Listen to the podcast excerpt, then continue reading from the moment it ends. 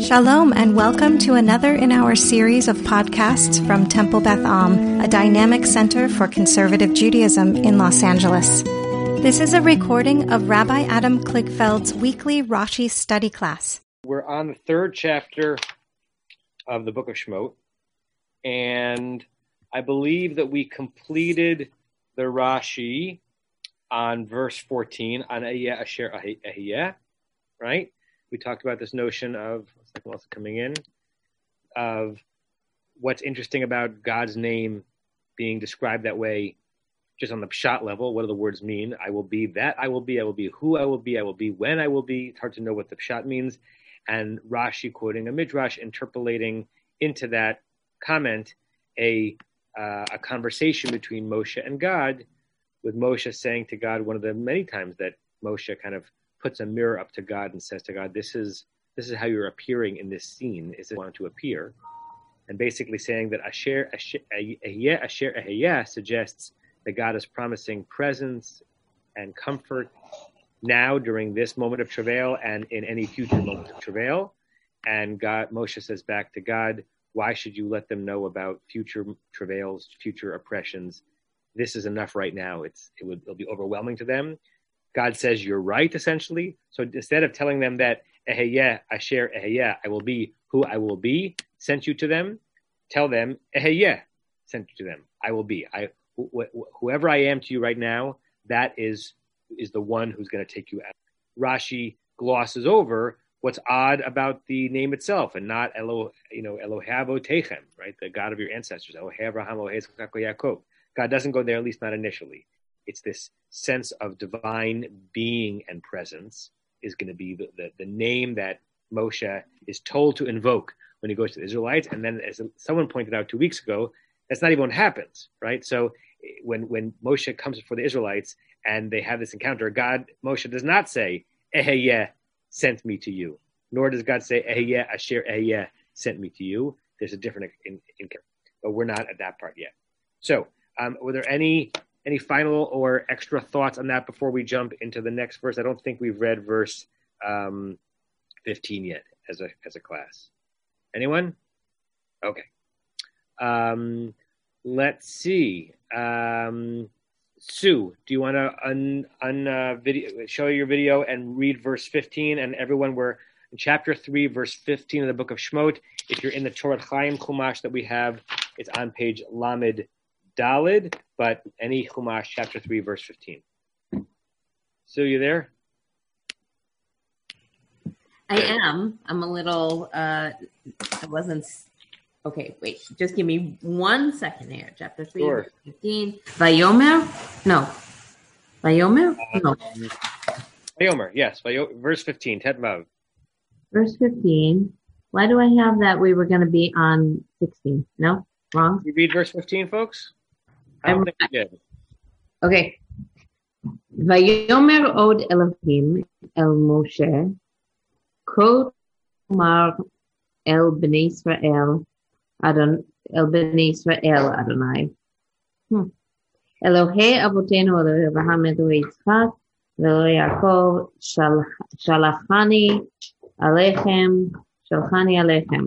זה שמי לעולם וזה זכרי לדור ודור. Yes? Yes, you, you Okay. uh, instinctively added a vav in between lador and dor because that's how we normally say it colloquially, lador vador. But here in the Torah, it's simply lador dor, right? The Oh. repetition of the noun suggesting the additive va, but it's actually not there. Ze, ze zichri lador dor, generation, Okay. generation, implying generation to generation. Isn't that funny? It just went in there in my head. Yeah, Okay. Um, been a big- is a big thing. Yes. Um, okay. Vayomer od Elohim, and and and God further, God said to Moses, uh, ben Israel, go and say to the people of Israel, Adonai, that, that that God, the God of Abraham, the God of Isaac, the God of the God of your fathers, Abraham, Isaac, and Jacob, sent me to you." the Shmi Leolam, and this is my name, and this is how I'll be remembered, um, generation to generation. Good, right? So it's in this verse that we seem to get the answer that we might have anticipated um, in the previous verse, which is, Who am I? You know exactly who I am. The same God that you've been hearing about throughout your sojourn in Egypt, who appeared to your ancestors and to whom you've been committed, right? So look at that. That ode is very interesting. Vayomer ode Elohim. So God, in addition to the, I'll just say it, the sort of weird uh, name and verse in the previous, um, the weird name in the previous verse, there's God continues to speak after this either encounter with Moshe on, in the Midrash or not after that encounter in the Pshat, and says, you know what? There's another name I want you to bring to them. Kotomar al Bnei Israel. This is what you should say to them: the God of your of your aunt of your ancestors of your fathers, the God of Abraham, the God of Isaac, the God of Jacob, is the one who sent me to you. And then this interesting uh, double phrase: Zeshemi, this is my name, Leolam, forever. Vizet zichri, and this is my something, right? My memory doesn't seem to be like like something that I God am remembering, or this is the way you will remember me, or this is how you will mention me. The, the, the word zecher in Hebrew is hard to actually translate in terms of figuring out whose memory is being uh, discussed. Ledor dor, four or two generation generation. Okay, so I already see some hands. Let's see what the uh, kind of questions that are that might come up on this, and then we'll take a look at the Rashi eventually. Uh, Matt. We neither hear you nor see you. There you go. Now we see you. We still don't hear you. No, don't hear you. We see your lips moving. We know you're saying something. I'll come back to you in a second if you can't figure it out. All right, Barry. Uh, so, um, wait, I'm up. I'm up. I can I can say what I want to say because it's very short. Okay. Door door, I think may be also read as many generations. Uh-huh. And I, va- I vaguely remember, I think, reading or trying to learn Arabic, and sometimes they do that in Arabic. They double, I think, or some other language, but they double the the word, and that means uh, a big plural. Yeah, and interestingly, in the Aramaic, when Onkelos comes to translate it, he adds in the the same vav that Sue added in, right? Vidain. Dachrani, this is my Zecher. In Aramaic, the Zayin turns to a Dalid. Lechol, he adds a Chol, Dar Vadar, for every generation and generation, right? So is this simply a doubling of generations? Is it a, is it a, a, a Hebrew phrase that suggests Liol Me'ad, every generation? And does the Vav have to be there? Interesting that it's not necessarily has to be there in Arabic. It's a, a, multi, a multiplying of generations. Yeah, yeah. Thank you, Matt. Thank Uh, Barry? So, uh, um, this who was the subject uh, of this uh, sentence? Uh, uh, I, I'm assuming this is God talking to Moshe, but God is saying that Adonai Elohei Avotenu um, shalachani. So, why is God talking in the third person that Adonai uh, God Adonai sent him? God. It's confusing. Well, once you get to Kotomar el Bnei Israel, such such that you should this is what you should say to the Israelites. Everything else is in quotation marks, which is the words that Moshe should say to the Israelites. And since Moshe is going to be referring to God in the third person, when God is feeding Moshe those words, it's in the third person, as it were. So, so God say to Mo, uh, Moshe, say to say to the Israelites, the God who is the God of your, not our, your fathers, the God of Abraham, the God of Isaac, the God of Jacob, is the one who sent me, me meaning Moshe, to you. So it's a it's it's a quote that God gives to Moshe to say, referencing God, but the one who's going to be saying it is not God, but rather Moshe. Right? But I, I have an issue with that because it continues on Zeshemi. Right. So that's probably so it's, it's there's there's no unquote here. It's it's a continuation of the previous sentence. The the, the subject of the previous sentence is now saying Zeshemi. Right. So exactly. So either it's that um, that that the quotation mark ends at the etnachta alechem. That's the end of what Moshe should say to the Israelites, and now God is saying to Moshe, "By the way, Moshe, someone into the room, this is my true name, my forever name, and this is the way I'll be remembered from generation to generation. But you're right; that seems to be um, that seems to be uh, God speaking to Moshe, clarifying the name that Moshe is supposed to say, not within the quotation marks of what Moshe is supposed to say to the Israelites. Correct. Um, Elon and then Rebecca, and then we'll get to their hands. I'm just curious. It seems uh, interesting slash odd that God feels compa- compelled to say, "This is my name forever." One would not introduce your my. I wouldn't introduce myself and say, "Hi, my name is Elon. It's my name forever." Unless I was Lou Alcindor, in which case, hi, my name is Lou Alcindor. It will soon be Kareem Abdul-Jabbar. So I'm curious as to why that uh, why that's put like that. Yeah, yeah, and and why and what Rashi is going to focus on is less the question of why a god would have to announce that this is my forever name. God, Rashi is going to focus on the fact that that is said basically twice. Right? What's the difference between Zeh Shmi Leolam on the one hand and Zichri Lador Vador? This is my remembrance from generation to generation. Um, and you're right. That's not how we would. Um, that's not how we would introduce ourselves, unless we wouldn't use those words. Unless, unless maybe it is right. Sometimes we actually want to establish how we want to be known in a certain setting, to be known this way and not, and not that way. Um, I got to think about that if there's, if there's, a human analog to that. Um, but it, but it isn't is is is an interesting phrasing. Certainly, the doubling is an interesting phrasing. Rebecca and then Joanna. My my question is sort of related to Elon's question. Really, is, is why does God have to say this is how I'll be remembered? Does that mean I'm showing up here, I'm going to do something, and I'm going to disappear? Hmm. Um, what you know, the whole issue, the old, the whole notion of remembering rather than just knowing is surprising, uh, especially after a yeah, is interpreted as I'll be here now and I'll be here, you know, I'll be with you forever, or in your next troubles as well. So that was surprising to me. Yeah, um, so interest, a helpful reminder for all of us, and reminding myself to say it out loud, that in Hebrew, the root Zayin Kaf Resh is um, related both to memory and to mentioning, which I suppose are similar concepts. We don't think of it as similar concepts in English because they're different words. Um, but when you mention something, that you are um, you, you are you are causing yourself to remember it or for it to be remembered, right? When um, halacha understands that the mitzvah of zachor at yom Shabbat lekodsho, right? Remember the Shabbat, the Sabbath day, and keep it holy. How do you fulfill that mitzvah? Anyone know what, what, what is the Jewish act that has you fulfill the primary one of the two primary mitzvot of Shabbat? One is shamor, guard, protect, and one is zachor, which we would translate it as remember. How do you actually fulfill it? Anyone know halachically? What act on Shabbat fulfills that? Kiddush, I think.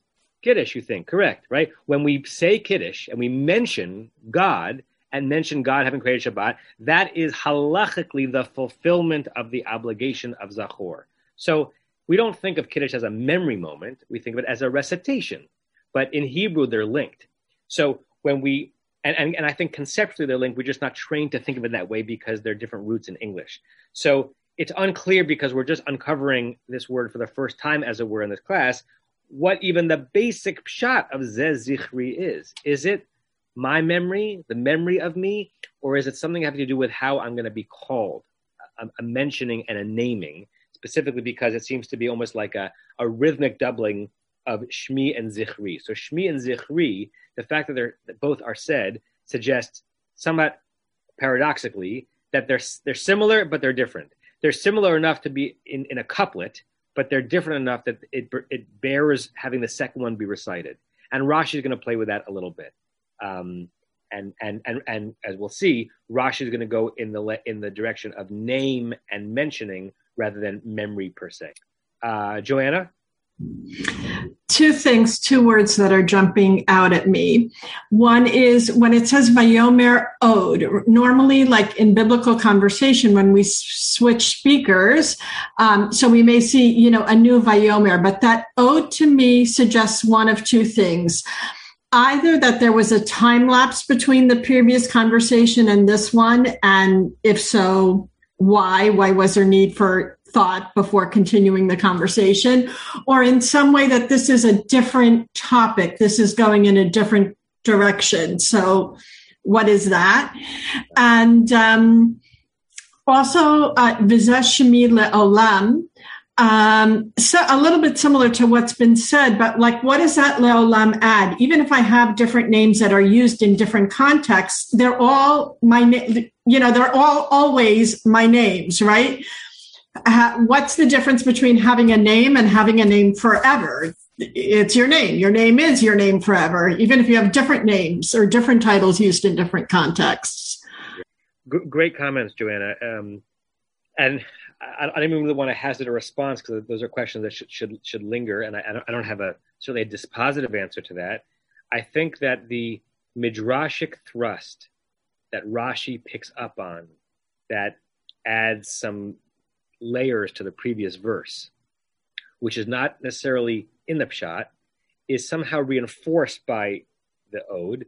The, the, the suggestion that this was not just um, that verse 14 didn't immediately follow immediately get followed by verse 15 and there's something going on in god's own sense of self such that in, on a verse level immediately after god says this is my, not, my name god says again no this is my name and this is the one that i should be called by forever and by the way verse 15 is borne out right we do not refer to the holy one in our prayers as Ehyeh Asher Ehyeh but we do refer to Elohe Abraham, Elohe Yitzchak, Yaakov, right? So um, it's hard to know which is the chicken and the egg here. Is the reason that we do that because the verse said, "This is my name forever and ever," or did that just kind of happen happen organically, and does that then get pushed back into our verse? Um, but the, you, are right that the ode suggests that there is some some evolution, some some some stuff happening rather than an immediate rat-a-tat. My name is this. No, my name is this. There, there, there, there there's an extra thing going on there. Great.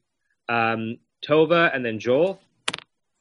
Um, yeah, I was sort of reacting to the two verses together because it gives me the impression of God starting at a great distance, kind of omniscient, omni- omnipotent, uh, omnipresent, uh, the creator, Eye Asher Eye, and then coming closer and closer as he recognizes the real question has to do with relationship mm. to the people Israel, mm. and therefore the name changes. And it just occurred to me, I don't actually think this is what the Peshat is, but it actually occurs to me that that could be an interesting twist on Zeshmi Leolam, the first name I gave was my name for all time, for all eternity. But Zezikri, Lador Vador, the name I'll have in the generations in my relation with Israel, is Elohe Abraham, Elohe Yitzchak, Elohe Yaakov. That's a really lovely and sensitive read, Tova.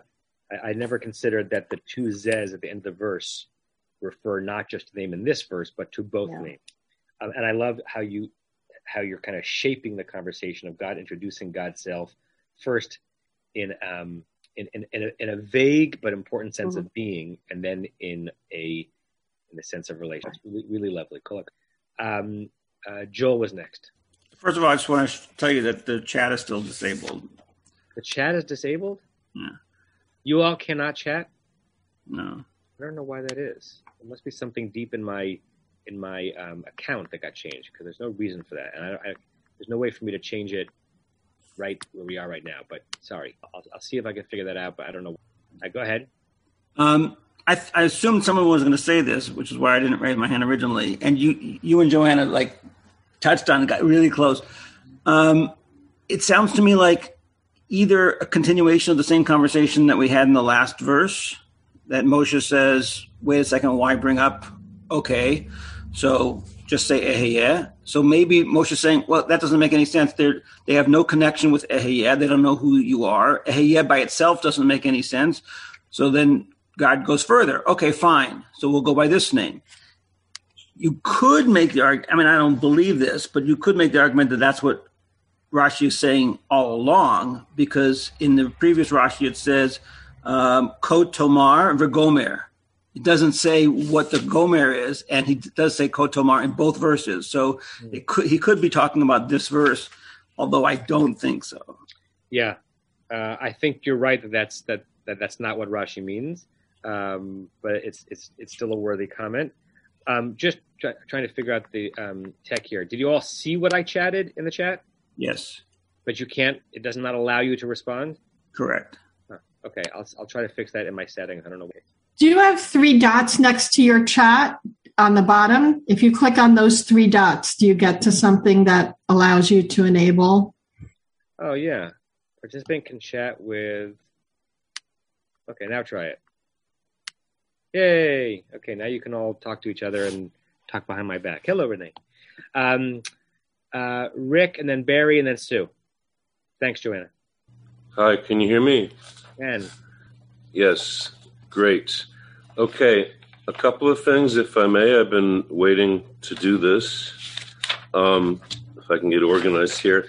So we have um, at the end we have me door door le door door. Mm-hmm. Um, so in my head, um, the only other time I have door door is um, at the end of the uh, Purim Torah reading, which is at the end of Bishalach. It's the last two words, um, Midor Dor. Uh, that's dealing with Amalek, and uh, you got to remember him.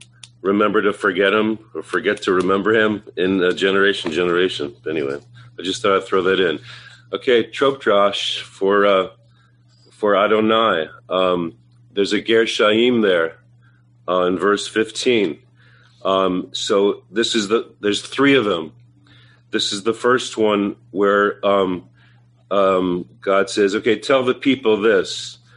Um, Adonai. So that's the kickoff. Um, that's the trope that that word is going to get. Then uh, um, God of your fathers, God of Abraham, Isaac, uh, Jacob. Okay. Then verse sixteen. Sorry to read ahead, but it's right there on the page. I give you my. I pardon you. I pardon. Thank you. Second time, I don't. So gather all the people. Um, God says, and tell them this: Adonai Elohei Avotechem uh, uh, near uh, Eli. So and, and uh, appeared to me, and then you have Abraham, Isaac, and Jacob. Okay. Then the third time, what are you actually going to uh, supposed to say to Pharaoh? Uh, verse eighteen, Adonai, the same thing and then uh, the God of the Hebrews, because Pharaoh is more interested in uh, the Hebrew slaves than Abraham, Isaac, and Jacob, I suppose. Mm. Okay, but then when they actually get to in front of Pharaoh, they don't use that trope, and um, the uh, it's verse um, three in the next uh, in verse uh, uh, chapter five. In, it's in verse three it's very calm. Elohe ha'ivrim nik. Oh wait, wait. Where's the Adonai? Um, um. Well, it's not a Gershon. Uh, uh, uh, oh, oh, um, here, uh, verse one. Sorry, chapter five, verse one. Koamar Adonai. It's just a mapach pashta. There's there's nothing more special about it. My gut is that they kind of got um, uh, standing in front of the court with everybody around they kind of got intimidated a little bit. Aaron did, maybe. He's the mild one, um, seeking peace and all that. Maybe he didn't want to confront Pharaoh with a Ger Shayim, so he just does it slightly with a Mapach Pashta. But there it is there. And then um, in verse 3, uh, there's the uh, God of the Hebrews, but the Adonai there is not a Ger Shayim. Um, but there's something going on with the Ger Shayim there in these three that um, God is trying to make an impression on Moses as to uh, how he wants to be uh, announced, and then it doesn't go that way. So That's thank you. I, I, have a couple of responses to that. First of all, this is in no way a critique of people who don't read Torah, but a praise for people who do. When when you read Torah a lot, like Rick does, you just notice things that you wouldn't notice otherwise because your you you you your your ear and your neshama are attuned to where the words appear in the Torah. So you're right. anyone who's sort of a somewhat regular Torah reader sees this verse and says, "There's a verse that I've heard much more often than this verse, and that's the, the verse from from the Purim reading in Bishalach about Amalek." And I remember, um, maybe you know that before I came to Beth Am, I was for nine years in a small synagogue in upstate New York, and we read full Kriya every Shabbat. And I individually didn't read full Kriya every Shabbat. I had, I had other laners in the community, but sometimes it fell upon me. And I certainly read some every Shabbat. And the beginning was very, very onerous. I remember I, have always been a rather good Torah reader, but it was onerous for me on the Thursday or Friday of every week to learn you know, two, three, four columns well enough to really um, do it in shul. Shouldn't have waited till Thursday. Sorry. Till Thursday, right? Um, well, you're right. And in fact, later on in my time there, I started davening uh, morning minyan at, in, amongst the Satmars in Kiryas Joel. I dropped my kids off at the bus for um, for Schechter, and I'd go to the minyan factory, and I'd get to the either the 659 minyan or the 706 minyan or the 711 minyan, and I would um, sit and drink bad coffee and daven with the Satmars and start practice my Torah reading. And oftentimes, I'm so glad you mentioned that, my drash for that Shabbat would come from something that I came across while preparing the laning, because when you're preparing the laning, you have to see relationship between the words, and the music tells a story. And as Buber wrote, that there are words in each chapter that are light words. These kind of read the chapter, not just every word, but through the prism of certain words that keep appearing, it tells a story about the chapter. And the same thing with the trop, right? So if you if you follow the Ger Shaims, right, this is not quite Bible codes, but if you follow the Ger Shaims in a particular chapter and then compare it, as you just did, Rick, to um, how the, the, the similar verses are taught in another chapter with different different music, it tells a story, and there's a sensitivity to that that only comes. There's some sensitivity only comes from the kind of kind of study that we're doing, and there's a sensitivity that only comes from um, a regular Torah reader. So I, I, I, love when you contribute that. Um, I wanted to say one more thing. I, I, I love your um, this sort of fantasy that the music of the verses that we are presented with is the music through which the characters were, were going to be acting it out in situ. That's a great yeah. notion. That that, that uh, if there wasn't a trop, there wasn't a Ger Shaim on God's name in chapter five, it means that Aaron wasn't singing a Ger Shaim. But had there been a Ger Shaim, Aaron would have been acting it out in that way. That that's that's a really lovely way of imagining the animation these of these um, characters. So thanks for thanks for that comment. Thank you, uh, Sue. Uh, Barry, your hand was up. It's now down. Okay, Sue. Um, I, I, think that this is uh, sort of similar to what both Tova and Joel said, but um, um, it, it, just is kind of rattling around that that it, at, when when God went from Asher into uh, you know Eloi Yaakov Eloi you know who he really is, you know, it's sort of um, an it uh, like Tova said, it's a nod to thinking. I mean, this is how we are named. We are named, you know, Shoshana bat uh, Aaron Vitzipora. This is how we're named, and so he gave us a name to call him that that is that that relates to who we are. You know, it tells him he, who he is in relation to us in our language and how how our own names are carried through. And you know, throughout the Torah, everybody's grandfather and grand, uh, you know, every it, we're that's how we're identified. And so he gave it to us in something that we can take in. Fascinating, fascinating, great. Like a, a model for how the way God will be known as God's kind of spiritual ancestors and descendants. That's how we should make ourselves known. Uh, Norman, Rachel. Um, I think, you know, when we get to uh, chapter 15, verse 3, we're going to read Adonai Shmo. Um, and I think in, in light of that, I understand this line as meaning, Moshe, you can tell them it is Adonai. And just who does that? Adonai is the God of your forebears, the God of Avram, the God of Yitzhak, and God of Yankel. And uh, I, I think it's the trope accentuates the fact that Adonai is a very the word Adonai, the name Adonai, is a very significant part of this verse, and I thank Rick for that, which inspired me to go find where it said Adonai Shmo right here in the same book. Ah.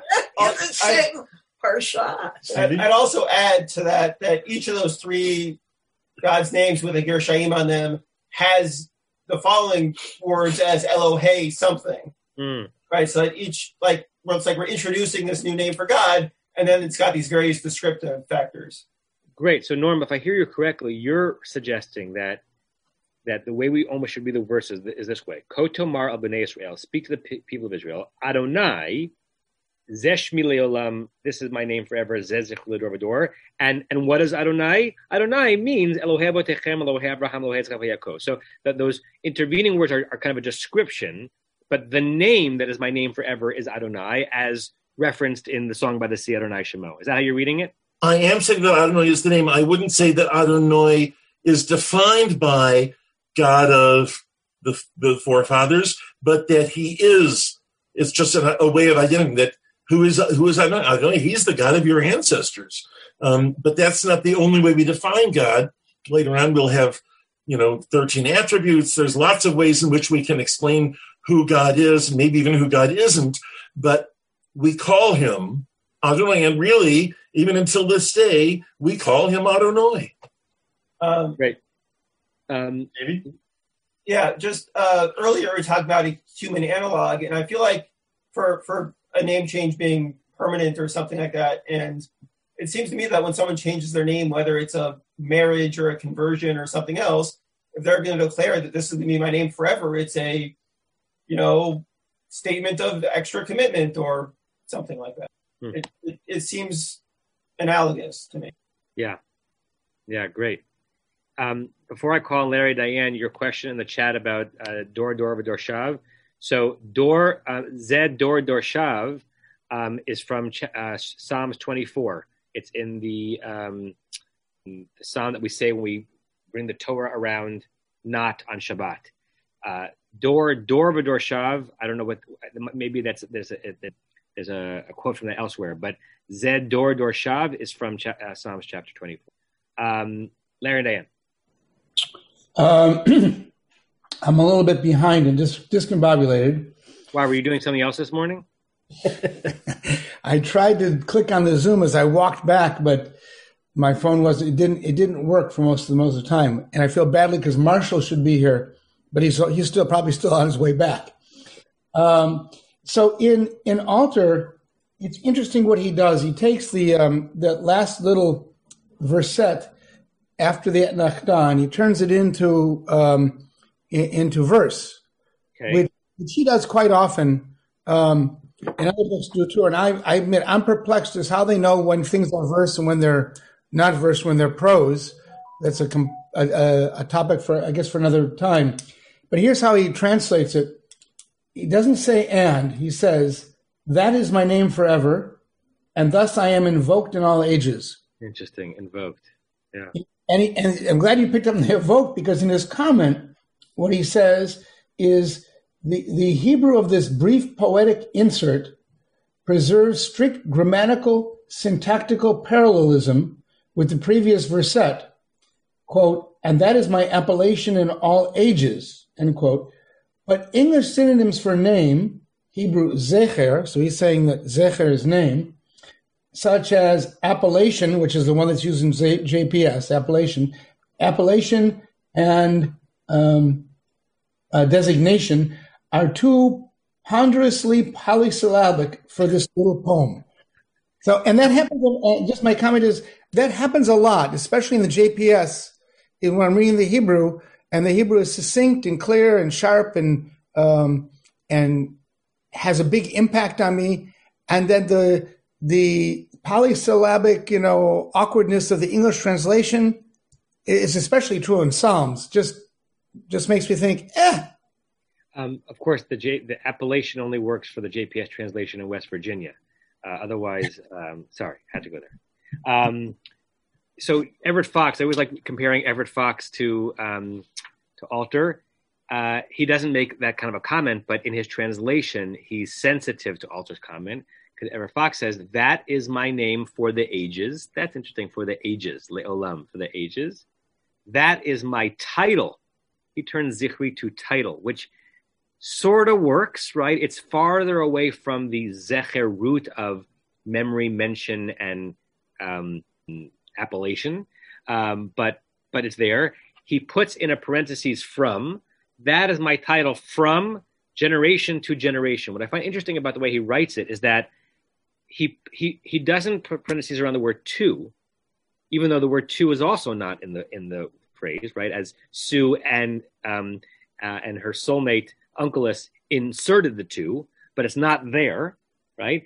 But neither is the from, and for some reason he decided to put a um, uh, a, a, a, word, the word from in parentheses, even though in the Hebrew there's more of a sense of a preposition before the first one than in between the two, right? There is a lit door, door, and he puts the the lit as a from in parentheses and throws in the two. He also has a little, a little note on it, and he says um, for the for the word that he t- gives as title, zichri, others, he writes memorial. So that's also interesting. We think of memorial when it, as as a word in English that refers to death, but memorial is something that is remembered, right? So um, a memorial can can also be totally disconnected from the concept of death, at least in terms of the shoresh of the word memorial. So uh, the translators are working hard here, and and, and there isn't agreement. And we'll we'll, we'll I will get to Rashi eventually, and he'll thicken the plot. Uh, Barry and then Rick. Uh, Rabbi. Oh yes, please. Sorry, Dan.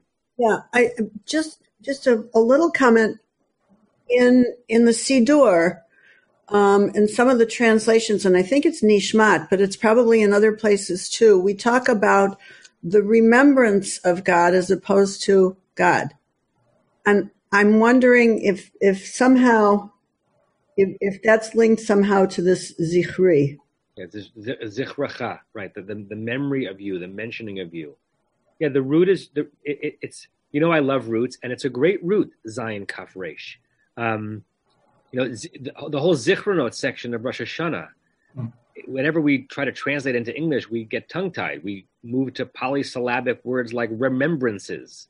Um, doesn't really work, but memories doesn't work either because it's not that section really isn't about memory. It's about God's promise to to to recall us to be in relationship with us. That's that's what the zichronot are. So to translate it as memories doesn't really work. Um, and you're right. Um, when, when in, in tefillah, when we refer to zichracha, the, the, the, mentioning of you, the memory of you, it has to do with our our continuing to recall that you are in our life.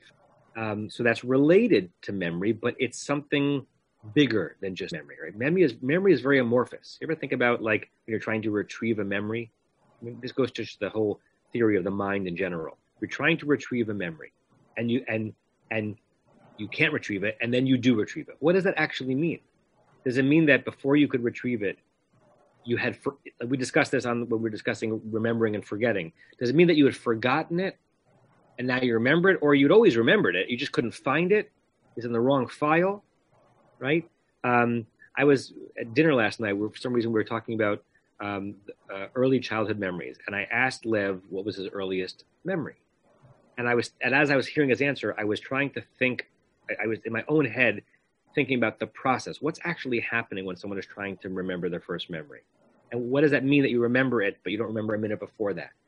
So, m- memory is a, is, a, is an amorphous idea, and the Hebrew um, um, use of zecher is something more substantive. It's it's a recalling, it's a telling, it's a recitation, it's saying kiddush, it's being in relationship with, um, and it's a it's it's a it's a it's a deeper concept. Um, Barry and then Rick. So, uh, door door and uh, Ehyeh, Asher Ehyeh. Ehyeh, I'll use the, the word becoming. Uh, and I referred to this previously in the, in the Zohar uh, interpretation of the bet of Breshit is the, the, the becoming of creation. It is, it is un, there's no end to it. God is, it, it's a continuing, always continuing uh, becoming. Yeah. That that's what God is. It's uh, it's a, always forever a continuing a becoming, and this remember is it, it's changing our mental channel. Can can we can we get our mental space into that concept that I just expressed? The the, the continuing becoming that God is. Yeah, great let's hear Rick, and then I, I want to at least do a little bit of Rashi because we've spoke we're, we've lingered on the verse, and now I want to resolve some of it through Rashi. Uh, go ahead, Rick. Hi. Okay, so it's not a trope thing, it's a French thing. My mom was born in Belgium. She learned French. So I, like an idiot, instead of taking Spanish, I took French in high school. But I learned there's different ways to say I am. You can say je suis, or you can say je m'appelle. So the appellation with Larry triggered in my head uh, je m'appelle. So you can say I am or I call myself. So the call myself isn't really what who you are. It's just something that you want to call yourself to be known as.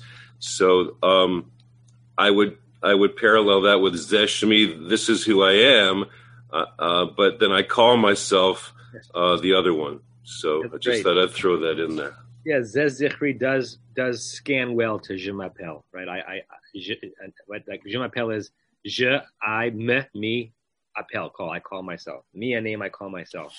Fa, a long, long way to run. Okay, back to Sue. Let's look at um, the first Rashi, which which which is totally off of our topic and is playing with. I'll just give you you know a spoiler. Playing with the word leolam uh, in a to- in a way that we hadn't mentioned at all. So go ahead. Okay, I can't find. Oh, Zeshmi leolam. Yeah. This, this, is the first Rashi in the whole thing, right? Yeah. This is the first Rashi on the verse, correct. Chaser vav lomar ha'elo ha'alimuhu shelo yikare kichtavo and then where Sachem Nun. That it? Nun. Oh, oh, Nun. So, so work with that. Okay. Um, the word Lo'olam is missing a Vav. Right. And so the there would be a Vav normally when we spell the word Olam out. There's a Vav in between the Ayin and the Lamed. And in grammar, a Cholom, that's the O sound, that's the long O. Cholom Malay, full Cholom with a Vav and cholom chaser, just the dot without the vav, are pronounced exactly the same. It's not like the difference between a kamatz or a patach, where one is a long ah uh, one is a short ah. These are both long ah uh, o's, but um, without the vav, it gives license to a, a, a, midrashist to write a midrash in it. So, the, from the fact that the vav is not there, and all of a sudden, you if you look at the word without uh, vowels, it doesn't have to be le olam. It could be le alem. Le alem. Ayin lamed mem is another wonderful root. It means, in some ways, world and forever. It means a young maiden, and it also means a lack or a disappearance. Lehit alem means to ignore, to not pay attention to. Lotit hmm. alem is one of our obligations in Parshat Ki Tetzei, that to not not to not ignore the suffering of an animal or a person in your presence. Right? So is, is ne'alam, it's the same. That's the same shoresh? Correct. Ne'alamti, I disappeared, right? So mm-hmm. uh, in in Masechet Shabbat, in the Talmud, there is a long conversation, or maybe it just took us a long time to understand it. It's not even that long, about um, the notion of, see if I can re- bring it together concisely, when you commit several transgressions on Shabbat, the question is, what kind of sacrifice do you owe? And it has to do with whether or not your your omission or your your violation um, was through one helem, one not knowing, or several helems. Like, did you did you continuously commit the same violation, thinking it was the one thing, or did you did you keep forgetting that what you were doing was wrong? In which case, those are several violations, right? And has to do with how many about, about how many helems, hey amid ayin lamed mems there are, right? So lacks or omissions or lacuna. So li alem means to um, conceal, to make something not known, to make something hidden. Li alem in the PL. So now read that. Go ahead. Uh, so in in he, in modern Hebrew, when you say nibehelim, is that also the same shoresh? No, no that's, that's different. A lamed mem. Okay, never mind. Yeah. Um. Okay, I'm supposed to go back now here. Yeah. So now um, try to translate that. Uh, where am I? Okay, this is uh, zeshmi lalam. Um. Okay, so it's without the vav, and it means ha'alimuhu, meaning mean something concealing my name, so that it won't be read. So so that it won't be read as it is written. That's why we right. say Hashem. Right. Exactly. So, well, not necessarily Hashem, but according to Rashi, this is the core idea of why a Jew would never do what the Jehovah's Witnesses do, right? Yeah. And try to take Yud Hey Vav Hey and pronounce it. Like we, huh. we're, we're, we're, sometimes we get afraid to even talk about it. We don't read that as Yeho, right? We don't finish that. That's not how we read it, right? Uh, and the whole sometimes you see uh, Jehovah, you know, written as one of the names of God. That's an attempt, uh, reading the Yud as a J, to put sound to those four letters. Sometimes you, uh, the way Everett Fox translates Yud Hey Vav Hey is just Y H W H, right? Not trying to make it into a word, just the letters representing themselves. Rashi says, quoting from Masechet Pesachim, the source for that concept that we don't know that how to pronounce that name, that only the Kohen Gadol knew it, only recite on Yom Kippur, is here because God says, Zeshmi le'alem. This is my name to conceal, or he uh, Rashi puts it in the hif'il. Ha'alimehu, conceal it from them. Shalo yikare, so that it not be said out loud, kichtavo, as it is written. But rather, how do we read Yud Hey Vav Hey? Adonai. Adonai. Right? So according to Rashi, according to the Pesachim, this is sort of the halachic the drashic source for the notion that that Jews pronounce that word as Adonai, and of course that has has morphed into, you know, some Jews I think rather ridiculously. I hope I'm not um, critiquing anyone on the on the on the Zoom. If I am, I, I take back that word ridiculous. Um, I, I, see no reason, I'll say that way, to not to, to write uh, G slash D, right? The English letters G O D represent a concept of a divinity. That's not God's name, right? And so there's no there's no reason, from my perspective, to to not write out. There's no reason to not cross out G O D. There is a reason for us to be protective of the name, and according to Rashi, it's sourced here, le'alem, not le'ol. Um, okay, uh, Rick, is your hand up from now or from before? Oh, okay, Joanna. I find something quite fascinating about this comment in light of, I think it was Tova who said it before. Um, you know how we take this verse and reading it the zez to refer to to the two ways god is referred to because in fact, knowing God as Ehyeh Asher Ehyeh has remained somewhat you know, has somewhat disappeared or remained hidden in that it is not something that comes to our forefront, our minds on a regular basis. Whereas the second way of referring to God as Adonai, Elohei, Abraham, Elohei Yaakov, Elohei Yitzchak, Elohei Yaakov is something that is very present and very known to us and very much part of our, our consciousness and our Zecher. Yeah, right. Very, very, very much a part of our Zecher, correct. Um, great. Any other comments on, on what Joanna just said or on this Rashi reading cutely le'olam as le'alem? You must conceal it. Okay, then Sue, and we're going to go till 9.45 today for those who can join because we started late. Um, let's go to the next one. Okay. Okay, but I'm going to ask kind of the, the the question that might send us whatever. But why are we hiding? Why? Why is it hidden? Meaning, what's God's motivation for saying le'alem? Le'alem. Yeah. Alimuhu.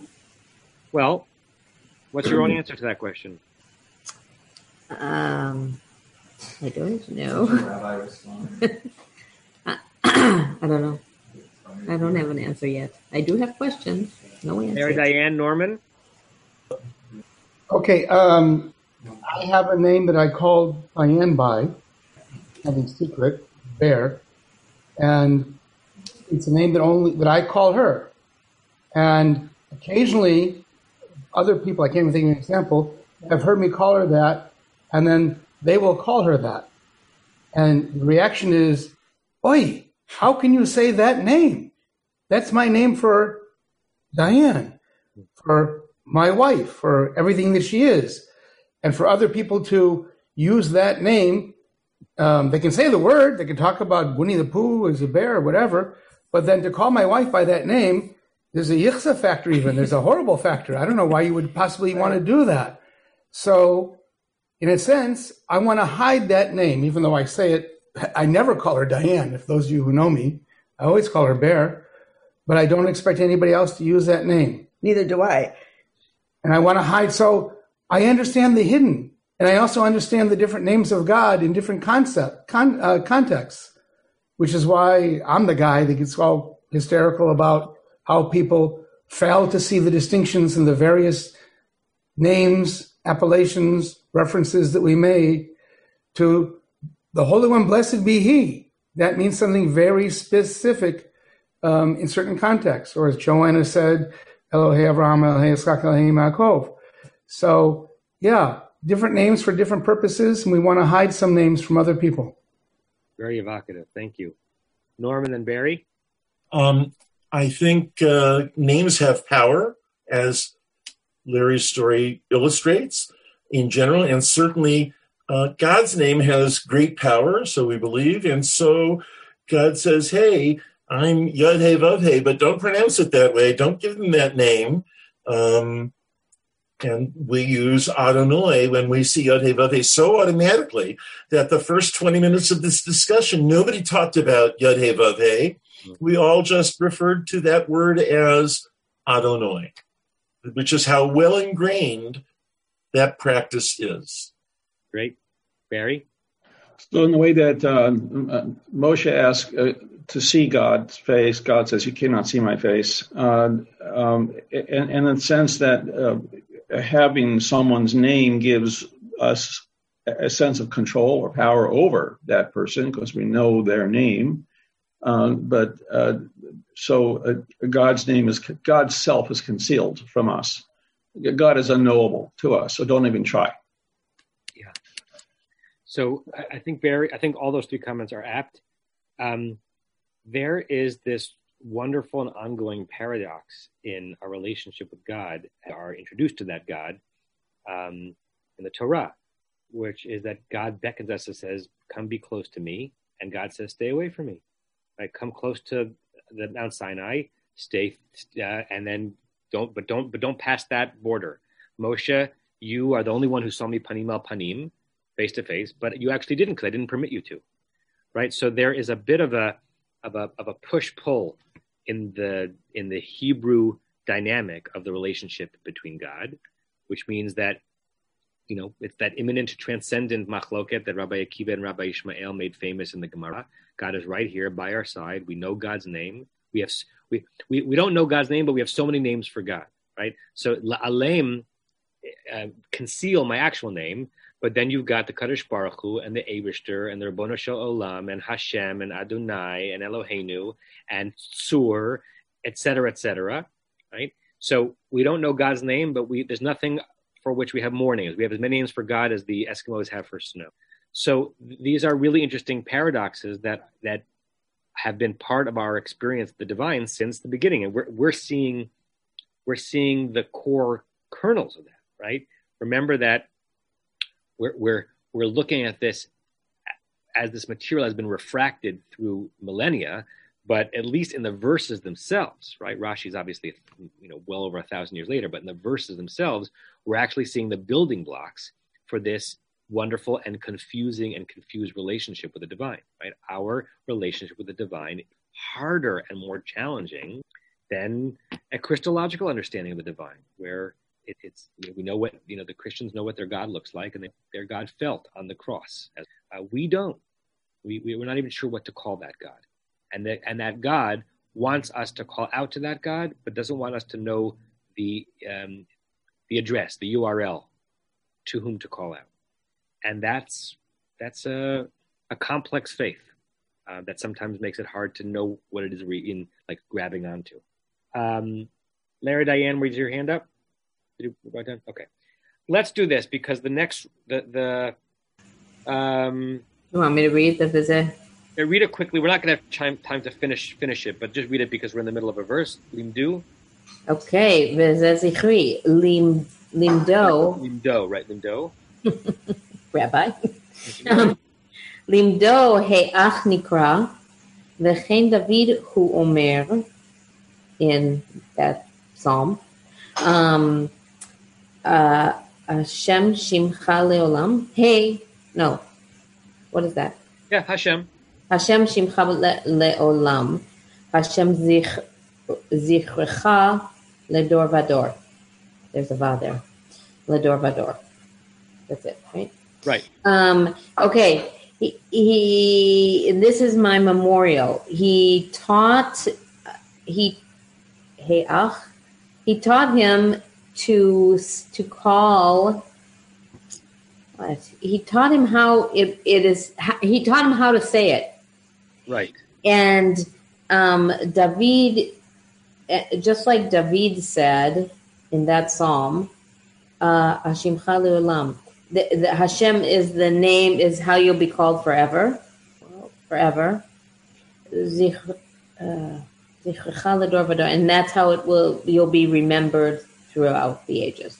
Right. So it'll take a little more time to unpack fully, and we'll do that next week. Just two quick comments. One, this Diane, I think is one of the things you may have been mentioning. This is the Psalm 135, Hallel Hagadol, which we say Pesukei Dezimra on Shabbat and Yantav. And in that psalm, we have Adonai Zichrecha. God is your remembrance. God is your is, is is the way that we recall you. And there it's Lador Vador. That that Vav is there. And the first three words is Rashi saying that what's happening when God goes to Vizichri after Zeshmi is God says, Oh, and after I tell you conceal my actual name, well, then you have to know some way to refer to me. Ah, v'zez zichri. This is how you should mention it.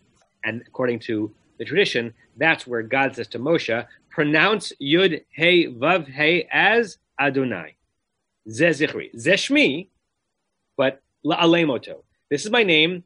Conceal it. Ze zichri. This is um, this is my uh, remembrance. Um, the way you should actually pronounce it. Uh, Joanna, was I was I one psalm off? That's one thirty six. Okay, I may have been one one psalm off. So it's like it's the psalm in Dezimra just before uh. You have been listening to another in our series of podcasts from Temple Beth Am, a dynamic center for conservative Judaism in Los Angeles. If you enjoy these podcasts, we invite you to write a review on the Apple Podcast site or wherever you get your podcasts. For more information about Temple Beth Am Los Angeles, go to tbala.org.